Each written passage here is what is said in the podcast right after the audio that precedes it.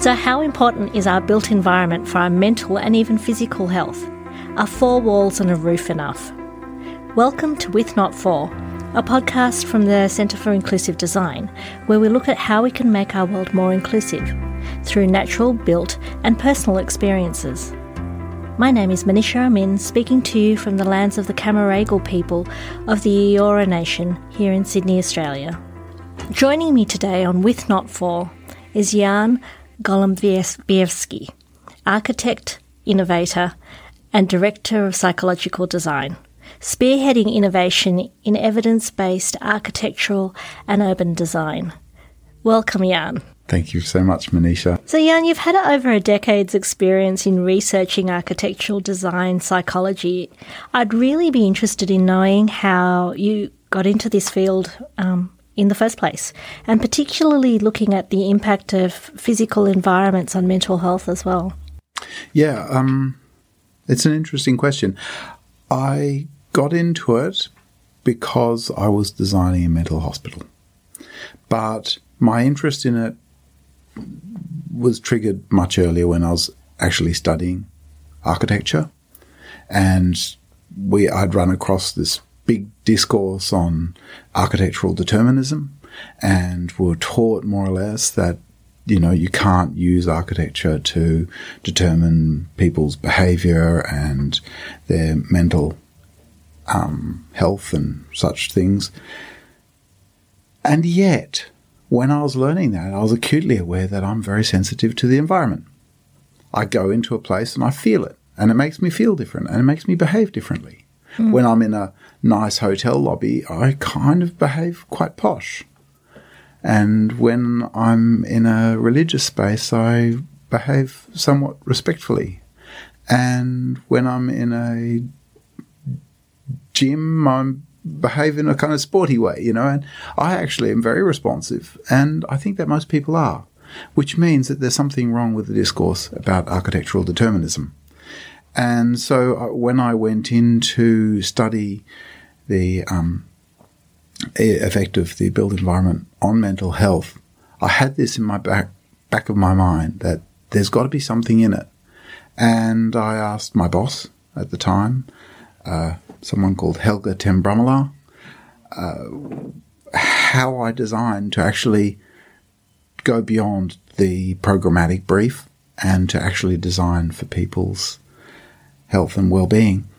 Um, and she said, "Look, we're a commercial practice. We don't do that. We just follow the guidelines." Right. And so I finished the project, and that's when I started studying this stuff in earnest. And you actually did your PhD in this area as well. And my master's as and well. Masters. Yeah. Yeah. So I spent good five years studying this stuff, just, you know, a, as a student. And then God knows how long ever since. And what drew you to it? Because I mean, it's interesting you talk about, you know, how buildings make, made you feel. But was that feeling so strong for you, or did you see that as being something so imperative that actually it needed more study? Uh, for that moment, it was something imperative. It needed more study. I used my own time to look into it and I found that there just was not enough study. What there was was very old. Right. And what did it say? Well, I mean, it depends on how far you want to go back. Uh, you can go back right to classical architecture and you can see that the classical world, they believed that architecture affected people's behavior and their um, spiritual states. Which kind of makes sense when you look at a church and the way a church might be built. It's very different to the way a jail looks and is built. Yeah, yeah, of course. Um, so we have been reading the typology of architecture for centuries. We've only been reading, most of us, written language for a very short time in comparison. We, we can look at a building and know what the building is from the outside. We can look at a building and know more or less what the layout on the inside is. In fact, that's one of the things that I teach my students. Look at the building from the outside and I want you to draw the inside. I want you to draw the plans. And so that's really interesting when we think about inclusion and exclusion in terms of who these buildings have been built for and how that design has been built, I guess, to serve some people more than other people. Absolutely. All buildings are designed to serve some people more than other people. The very fact that all buildings have front doors means that they're there to serve some people more than other people. It's just what they're serving. It, that's really, really critical. We all need buildings to provide us with comfort and privacy, and we, we need that front door. We need to be able to exclude people from the spaces that we use mm. for one reason or another. And that's, that's fine. And I don't think there are many people that would argue against that. But it's what we're serving once they're inside that is of real critical importance to me. And of course, what we're serving to the public from the outside. And tell me about that. Like when you first started looking at this and you know, you'd done a whole lot of study and then you actually went out and started to design different buildings from a health perspective this notion of who's allowed in, who's not allowed in, and how people feel in that space must have really been of primacy, particularly in, you know, when you were looking at um, institutions that were there for mental health. Yeah, absolutely. And I have to say that probably the best example I have, mm. I guiltily put my hand up and say, I didn't do it. It is a facility called CAMH in Toronto and it was a very old fashioned Victorian Kirkbride style mental health facility. And they wanted to expand it. It wasn't big enough, and the spaces in it were old and redundant, and it had hundreds of acres of, at least, you know, at least hundred acres of beautiful land it was on. It was set in this prime parkland with a great big wall around it in the middle of Toronto. And some people I know went and decided to flip it, take down the wall, leave the buildings in there as mental health facilities, update a lot of them, and turn that parkland into public parkland that is owned by the people who are being treated in the facility. So it's theirs. But they're given the opportunity to, to gift it to the city. And they ran the um, the local streets right in. They continued that local street pattern in to the facility.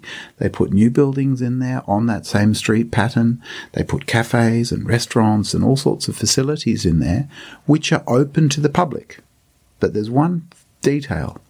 They're run by the patients. That is incredible. It is incredible. And it is such a spectacular success. Not just was it successful within the campus that they exploded, but it spread outwards.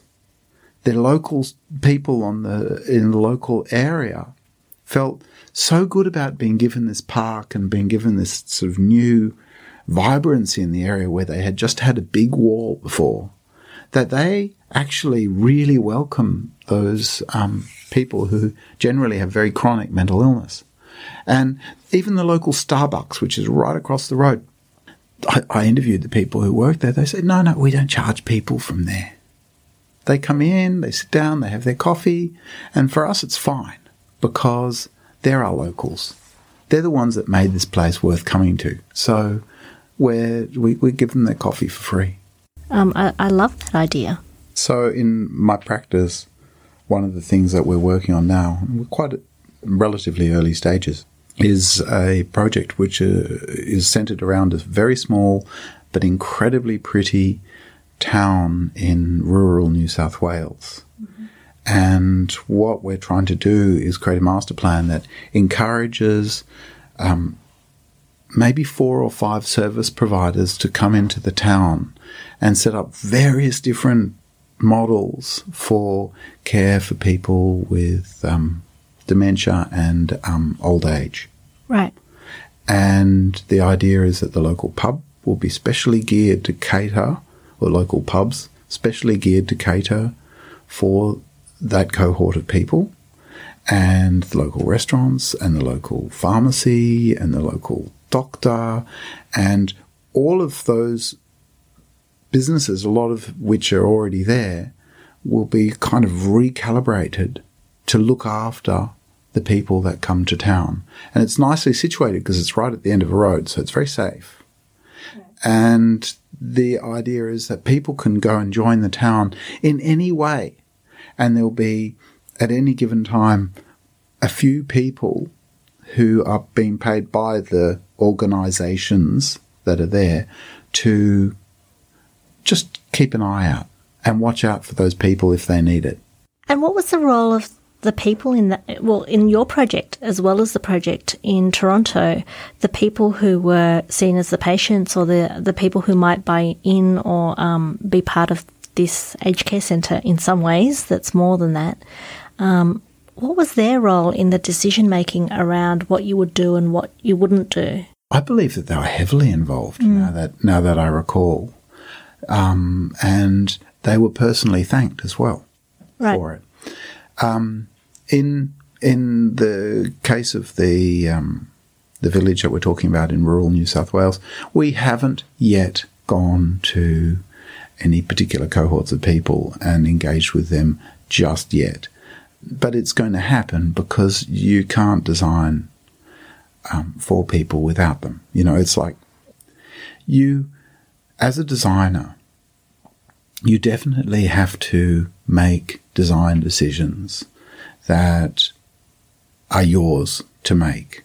You can't design by committee and come out with something really good. And one of the reasons for that is that as a designer, you have skills that you've learned over many years and experience that you've learned over many years.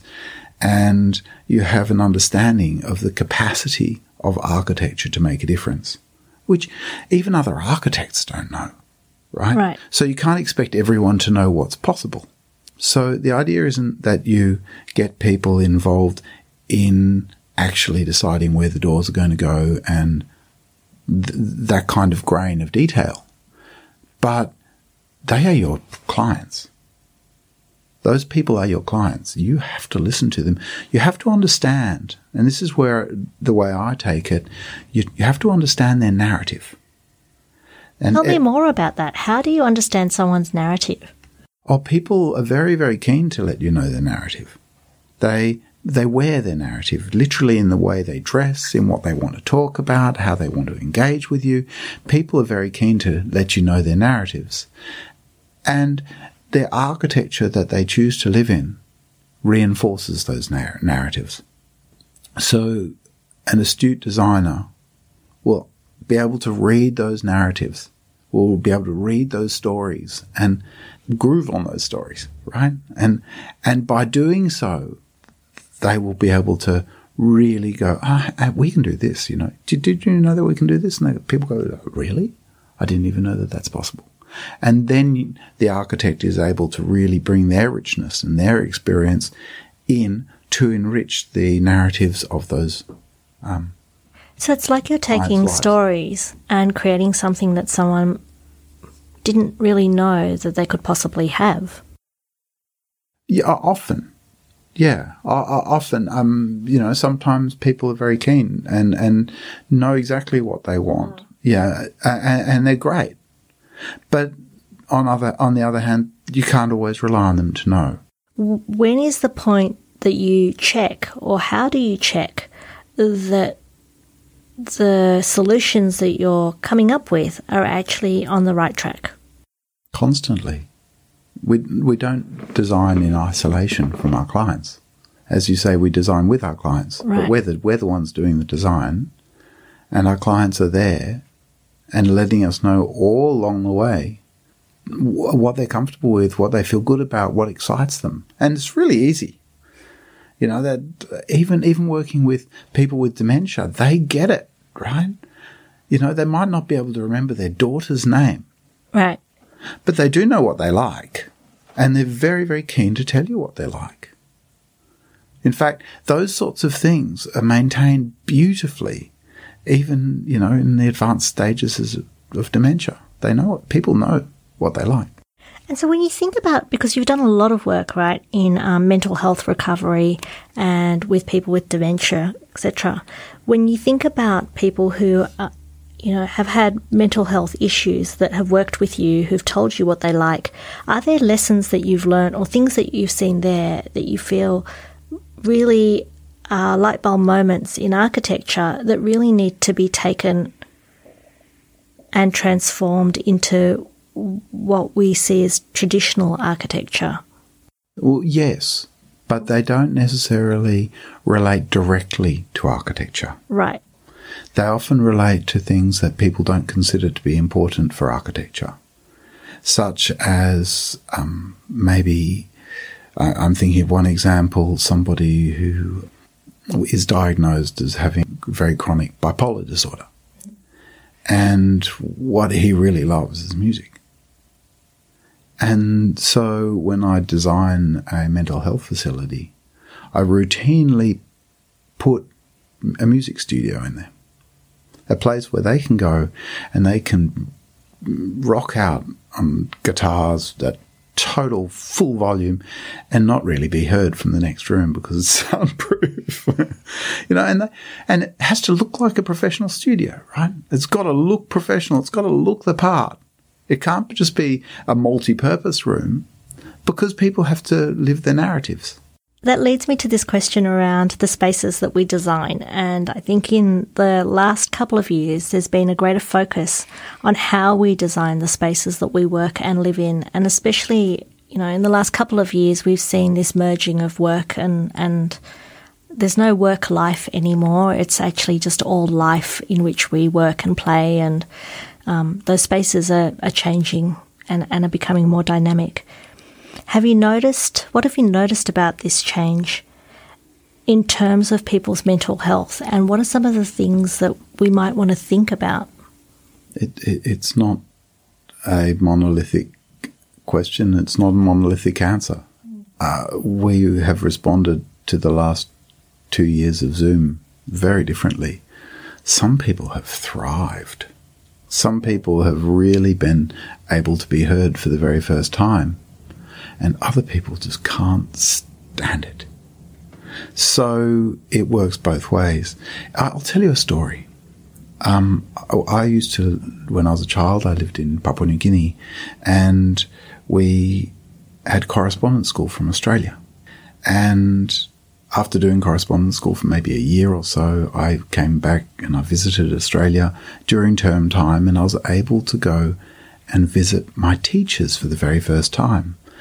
And prior to that moment, all I knew of my teachers was typewritten words because they'd type out words and send me letters. And they were on a typewriter, it was a long time ago. And so I knew their writing. I don't think I even knew their genders. They weren't so much people as they were sort of distant teachers and I went to visit them for the first time, and I was surprised, first of all, to find out that they were in a tower in the city, not in a school, because I assumed that being teachers, they'd be in a school. But this is a correspondence school, so they're in a tower in the city. And now, what really absolutely floored me was that almost all of them were disabled. They were in wheelchairs, and they were blind, and they were deaf, and it's what the New South Wales government at that time was doing with um, their disabled teacher cohort. Say, look, it's difficult to you for you getting around to school. Why don't you come and work in this school? And no one will ever even know. And I don't know how they felt about it. But for me, it was extraordinary knowing that, you know, th- there are some things that are very enabling about distance communication. And when we think about the built environment and our homes, you know, we do all have different needs, and yet there are some things that are movable, like there are some things we can do on a computer to change the settings to make something lighter or darker or quieter. Mm. In a physical space, that's a lot harder. How would you recommend people start to think about their physical spaces in order to create good mental health outcomes? So, the history of the the private home, a person's home, really goes back to where people had a, a living room and maybe a bedroom. And the living room kind of had maybe a kitchen in it, and maybe out the back there was a toilet and a um, a laundry. They're very, very basic. They weren't places where people actually lived. They were places where people got through the business of sleeping and the very ordinary business of day to day life. Over the 20th century, that changed r- rather radically. And I, um, the, you, you can see it in the history of 20th century architecture when private homes at the turn of the 20th century, private homes for the very first time started having things like billiard rooms in them. I mean, wealthy people's private homes, but they're private homes. So people started bringing in the idea of leisure and making that a part of their private home.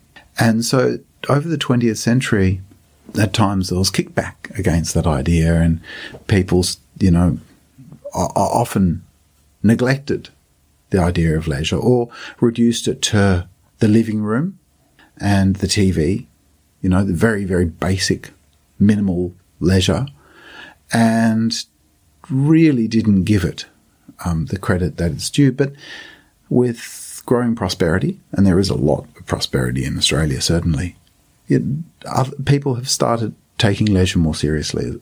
And so leisure is one of those things that has crept into our private living spaces. Now, work is. Okay, we've had home offices for a while, but home offices, even just a few years ago, were often places where there'd be a spare room, a spare bed in the room, um, often a lot of storage in those spaces. They were sort of very secondary spaces because people went out to work. The idea that people work at home was never taken very seriously until the last two years. And now people are starting to go, hang on, we can do this. If we have the space, if we actually do clean out that third room and set it up properly, we can actually work from home. The other things, the other intangibles that you might find in an office, um, such as prestige, um, that's a very important part of work you know, it's it's fine to have a space where you can work and you can change your Zoom background and put a Tibetan bell or something behind it. But if you can actually show the real background to the people that you're communicating with, and if you can be in a space which you think is suitable for projecting who you are in your business world, then you can feel it too, and and not feel like a fraud with a sort of fake Tibetan bell in the background. I'd like to ask you a little bit more about the mental health recovery um, work that you've done. And I understand you've done some really interesting work in Qatar as well. Oh, that was a great project. Um, I was by no means the only architect involved. I was the knowledge lead on that project. It was um, for the National Mental Health Facility in Qatar, as yet to be built, but it was a big project and and it won a very major award. That project changed a lot of things about the way I think about mental health design. Every bedroom had its own garden. Every room had its own garden. There are a total of something like 300 gardens in that facility. And this is in Qatar, which is a really hot place, right? Yeah. So what, it's probably a bit of a butterfly moment, but what did those gardens look like? I'm fascinated. Well, they, they were designed. They haven't been built yet. Right. Um, they they're often very shady. Right. So that people could enjoy them and so that the plants could enjoy them and they wouldn't lose their moisture immediately. Mostly local species, and we chose a lot of scented plants hmm. because one of the delusions that's most common among Arab people, and in that part of the world, most of the people using the facility are going to be of Arab origin, is uh, olfactory delusions. So different cultures, or I don't know, maybe it's different genetics, we don't really know, but different cultures have different um, propensities to different mental symptoms. And one of the really strongest ones in the Arab world is olfactory delusions. And so we put a lot of sweet smelling plants and flowers because they are very welcome and they um, disguise people's um, olfactory dysmorphia. Right. So that's one of the things we did. We also had um, horse stables so that people could ride horses and lunge them and be, just be around big animals and learn courage. Um, as well as that, you know, the wealthy Qataris and Qataris are wealthy, often have horses, so they feel very comfortable among them. Mm-hmm. Uh, we also put uh, an area and facilities in for people to keep their their birds because birds are also very important in Qatari culture. People raise pigeons, so they like to keep their pigeons. Um, they also keep falcons and they keep songbirds, and they love they love birds. Yeah. So what's coming up for me is this idea that you know, sometimes when we think about care or hospitals, the focus of the, the space is all about that one thing. So when we're in a hospital, the focus is all about making sure all of the beds and all the structures are there to make sure we're safe. Um, from a health perspective, there's lots of beeps and buzzers when you're in, say, emergency.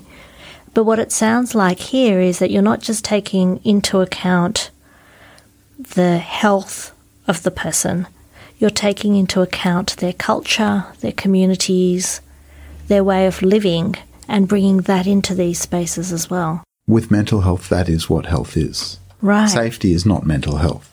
In fact, safety is often at conflict with mental health. Say more about that. Well, you lock a door to keep somebody in and keep them safe, and then they feel locked in. Right.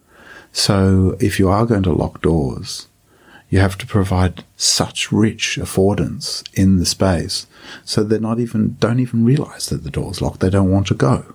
Um, the so we, we considered things like the the journey, the patient journey, as they enter the facility very very carefully. First of all, we changed its name from the National Psychiatric Facility of Qatar to the Al Waqra Center for Respite and Recovery right? So mm. that you immediately go in there and go, well, this is not what I was expecting because I thought I was going to a mental health facility. This is genuinely a place for respite. I get that this, I could recover here. So that's immediately from the language, you know, the written language. But as well as that, we had no control over how people arrived. They often arrive in a, hot, in a ambulance or a paddy wagon. But what we did have arrive, um, once we did have control over once people arrived was how they'd be treated. So the paddy wagon goes and reverses into a, um, a sally port, which is a special room which locks around the vehicle to stop people from escaping. They open the back doors, and then the patients come out and they're in a space. Typically, that space is a space where they're searched for weapons and often injected with sedatives and put in a room to cool down. But not in this particular instance. This was designed so that people would be um, opened out to a really very elegant room with comfortable furniture and things to do and a very nice garden. Open so that they can leave.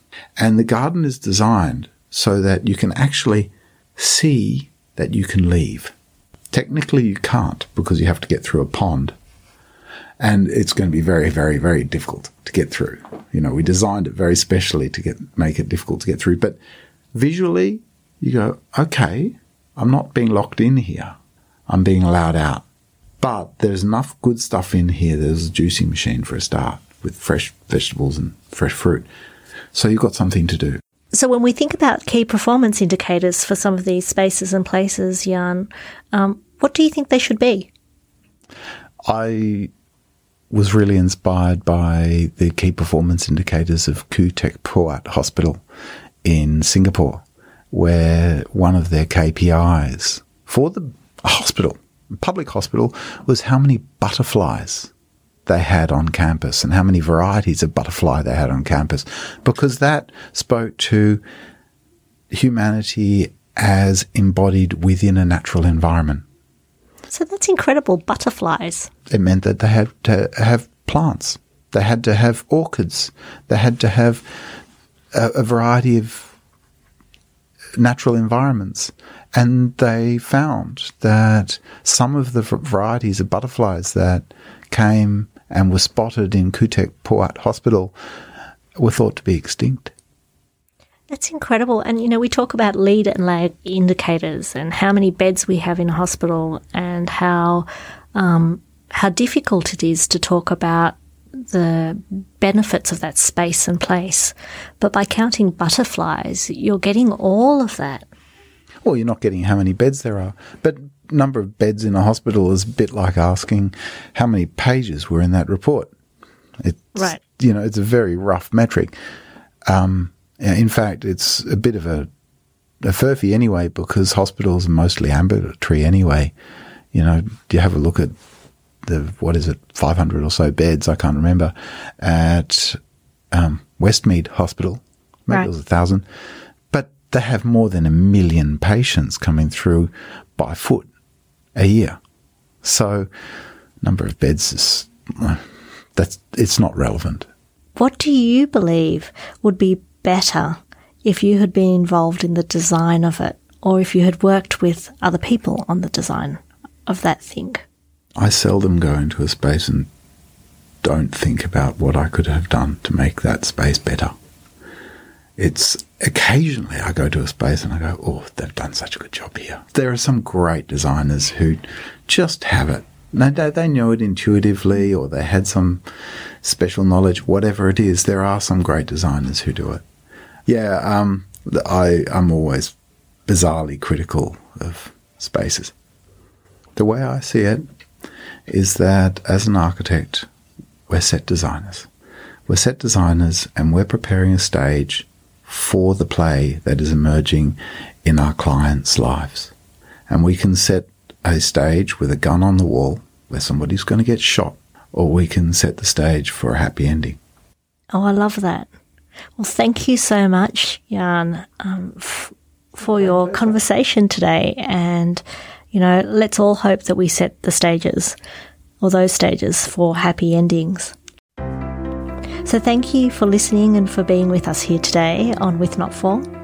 If you'd like to know more about Jan's work um, or how you can make the world more inclusive, please contact us on www.cfid.org.au or see the show notes. Until next time, this is Manisha Amin from the Centre for Inclusive Design.